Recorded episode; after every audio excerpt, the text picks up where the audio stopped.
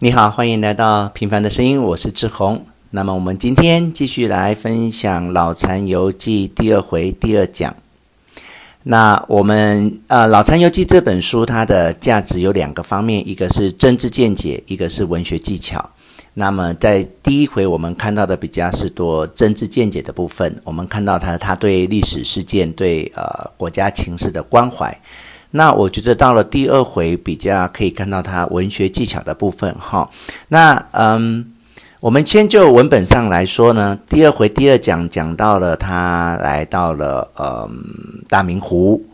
然后看到了这边的景色，然后他也看到了一个事件待会我们会再讲这个事件呢，他就是看到了一个人坐着轿子，然后他后面一个小跟班，然后他的轿夫呢又踢倒了路边的一个小孩，那小孩跟他妈妈的互动，这么一个事件。那文本里面呢还提到了老残走在路上呢看到了一个我们现在叫做广告啦，那广告是在24日明湖居呢会有说古书这样子的表演。那老残本人对说古书这个艺术活动呢，他本身是不懂的，所以他就去问了一下那个餐厅的这个员工，那员工就跟他解释了一下。好，那这是今天的二讲的内容。那接下来我们来细细的讲。首先呢，我们必须讲这个二讲的地点是发生在济南的大明湖。那大明湖是真的有这样的一个地方，它就是在山东省的济南市。那山东省的济南市它本身是它就拥有了一个湖叫大明湖。那它是大明湖是中国一个比较特别的，它是泉水湖，就是整个湖水呢都是由泉水涌上来构成的。那因为这个地方地势比较低洼，然后泉水就聚集在这边，所以大明湖它有它这样子一个特殊的地理特性。那老残到了这个庙里面看到了这个对联啊，写的是四面荷花三面柳，一层山色半层湖。这个对联讲的就是大明湖哦。所以你如果现在真的去大明湖是会看到这一个对联的。好，那这个对联讲了四面荷花三面柳，讲的就是这个大明湖它湖面里面就种满了荷花，那陆地上就种满了柳树。好，所以你就大概会有这样的画面。然后他讲呢，一层山色半层湖，就这个济南市呢，它本身它是个山城，你想嘛，会有泉，就是会有山才会有泉嘛，就山上的水流下来才会有泉啊齁，所以有山有泉。那所以这个济南就是四周就是有山环绕，所以他说一层的山色齁，就是整个济南城呢，你到处都可以看到山。然后半层湖，那事实上这个湖水的面积是占1/4，但这边就讲的比较夸张一点，就说半层都是湖，就是这句话很美，四面荷花三面柳，一层山色半层湖，这句对联讲的就是大明湖这个地方，讲的也就是济南市这个地方。好，所以这个是第一个跟大家分享的。第二个呢，另外一个古水仙祠上面也有一副对联啊，写的是一盏寒泉见秋菊，三更画船穿藕花。那这句讲的也是一盏寒泉，我们就知道这个是大明湖是泉水嘛齁，然后见秋菊，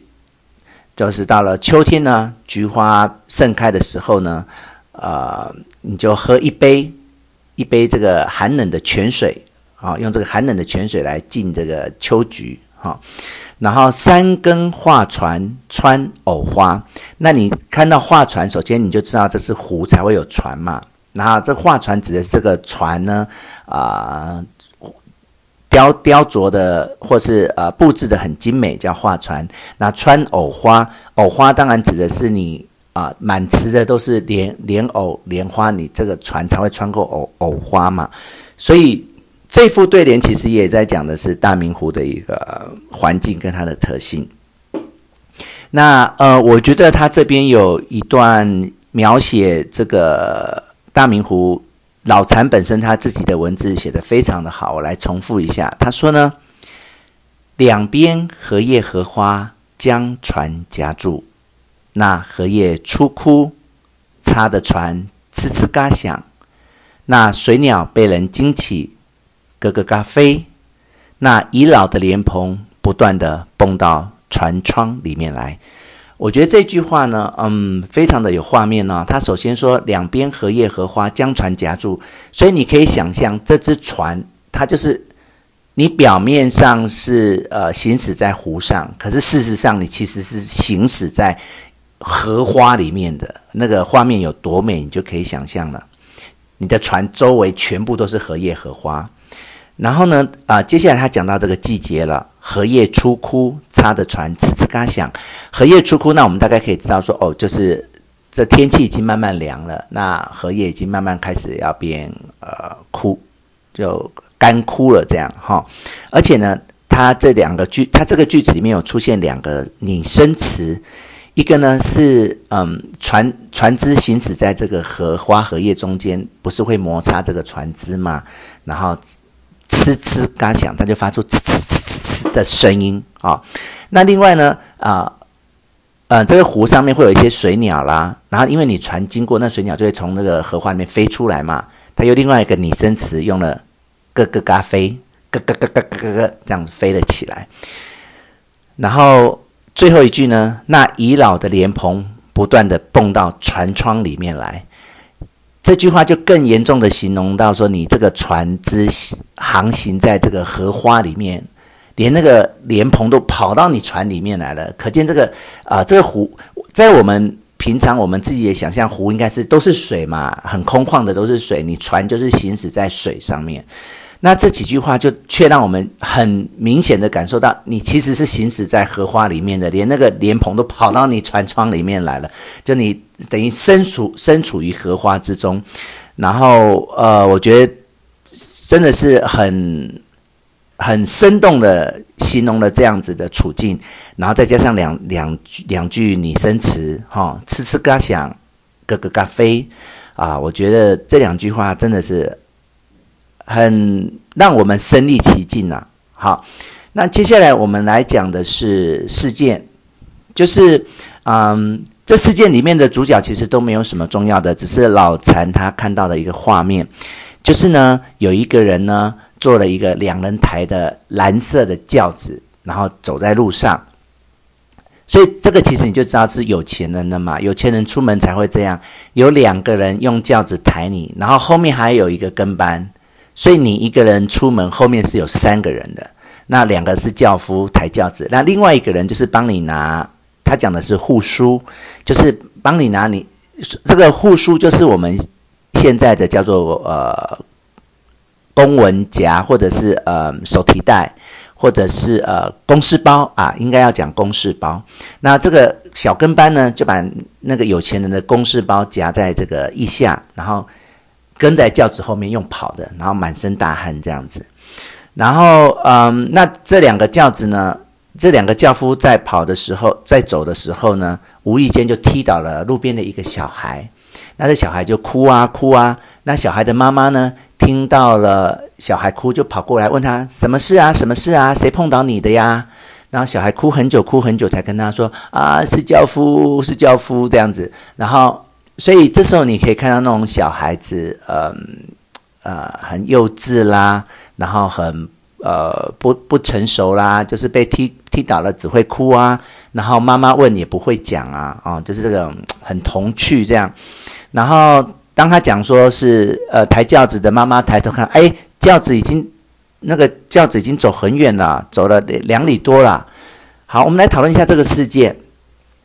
首先呢，我们要知道一件，就是在文艺复兴以前呢，其实所有的艺术